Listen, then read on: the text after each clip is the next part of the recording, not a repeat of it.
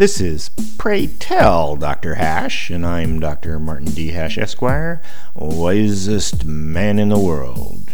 Because the competition just ain't that tough. And these are things I wish someone had told me. Today's topic New graduates. No accomplishment has lost more real value than a college education.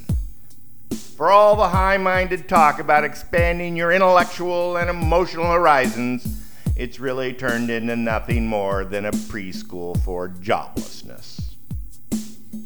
New graduates recognize in their hearts when it seeps in a couple weeks before graduation that they have nothing lined up except as future baristas, some facial hair, and maybe a new tattoo.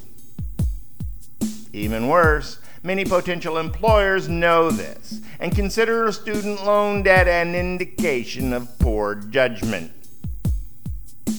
The real secret of new graduates getting jobs is to be born into the top 1%.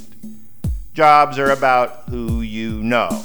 And Uncle Billy only cares about the degree as an excuse to why he's promoting you over guys who've been with him for 20 years. Ivy League schools give prestige, but a degree from anywhere else just makes people wonder why you moved so far away from your parents, then moved back home afterwards. For the lucky few that get jobs, the initial excitement on the first day is quickly replaced by a sinking feeling when they show you your desk. After the first week, the despair really sets in. But remarkably, you adapt. Camaraderie with other new hires gradually replaces ambition and imagination with capitulation and complacency.